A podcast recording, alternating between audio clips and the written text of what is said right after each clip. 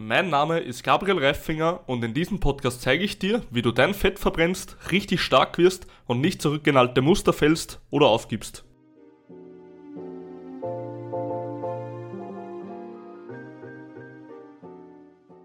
So Mike, thanks for coming on my podcast today. Yeah, thanks for having me. Mike Milner, who are you? Who am I? Uh, that's a good question. Um, so, if we're talking professionally, I would say I'm a nutrition coach by by in my soul and my heart. I'm a nutrition coach, but I own a nutrition coaching business.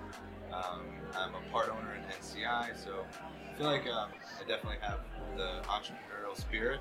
Um, I like the game of business. I also like the game of helping people. So I would say uh, I'm really good at solving problems. Um, kind of part of my identity is uh, just you know wanting to help people improve their lives. So I'd say all of that, and then like being a stepfather, and being a you know soon-to-be husband, um, a, a dog dad. all parts of who I am. All parts of your life, right? Yeah, definitely. Perfect. So, Mike, you have a really big nutrition company on your own, or fitness company, right?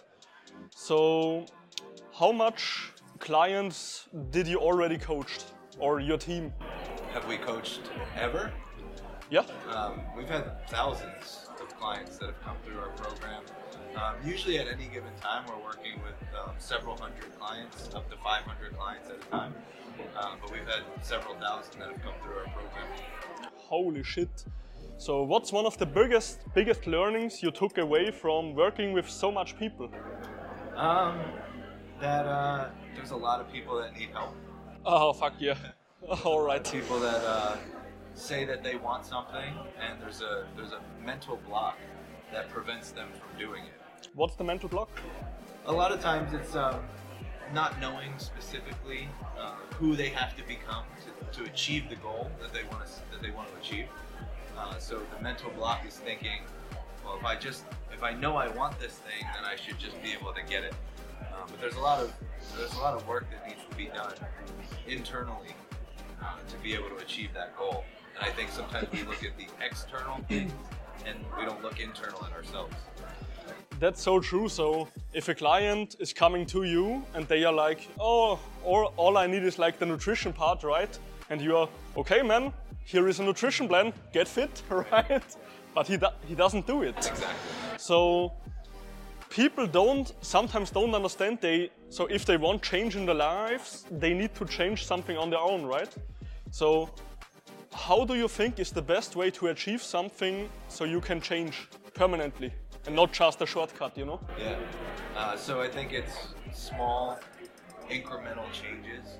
Um, proving to yourself that you'll follow through on what you say you're going to do.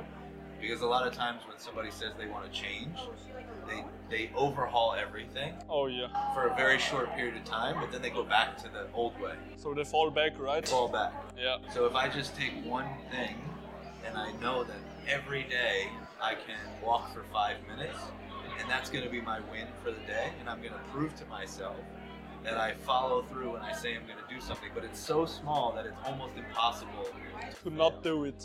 Yeah. and you just stack up that evidence over time and then you just continue to add so it starts as one thing and then you add the next thing and then you add the next thing and before you know it in 120 days or six months you have all of this evidence that when you say you're going to do something nothing gets in your way and you follow through I love that because most people start something but they break their own promises, right? So you'd say it like you change some habits to get them inside this whole circle, right? What's a good way to start with all that? So if you are a guy who isn't that fit and you want to change something in your life, what's the best way to start? uh, the best way to start is by defining what you want and why it's important to you um, The why is really good, yeah. very important you have to know what is it for otherwise Did you did you ever hear like I just want to get fit? Right. Perfect. Uh, Let's get fit. Yeah, and so you know, it's you can always present the frame to somebody, and you say, um, let's say you you've tried in the past, but you haven't done it. And if I said, well, if I had a gun to your family, would your behaviors change? You have to achieve the goal in order for me to not pull the trigger. would your behaviors change? They say, absolutely. Well, what would you do differently? Well, they would start listing all things. Well, I would walk more, I would drink more water, I would eat better. Okay, great. Which one of those things do you think is the easiest place to start? Well, I think that walking is the easiest place to start, or I think that my nutrition is the easiest. Great, that's where we're going to start. So when you say, where's the best place to start? It depends on the person. And we're going to start with what they think is the most doable. So I like the thing with the gun on the head, right?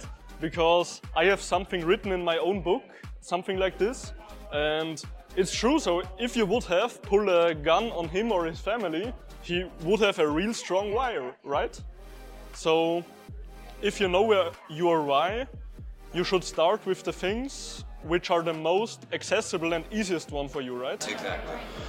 So, Mike, if someone wants to look you up or ask you anything, where could they find you? Uh, mostly on Instagram. Uh, my handle is at coach underscore Mike underscore Millner. Um, I have a podcast called Mind Over Macros, which is on any podcast platform. Uh, so I do two episodes per week. Perfect. Uh, yeah, that's, those are all the best places To find you. to find me. Mike, thanks for coming on. Thanks for having me. And yeah, I love to work with you. We are working like one to two months um, for yet, right? So yeah, we will see each other more often, I think, in the future. And thanks for coming on the podcast. Thank you.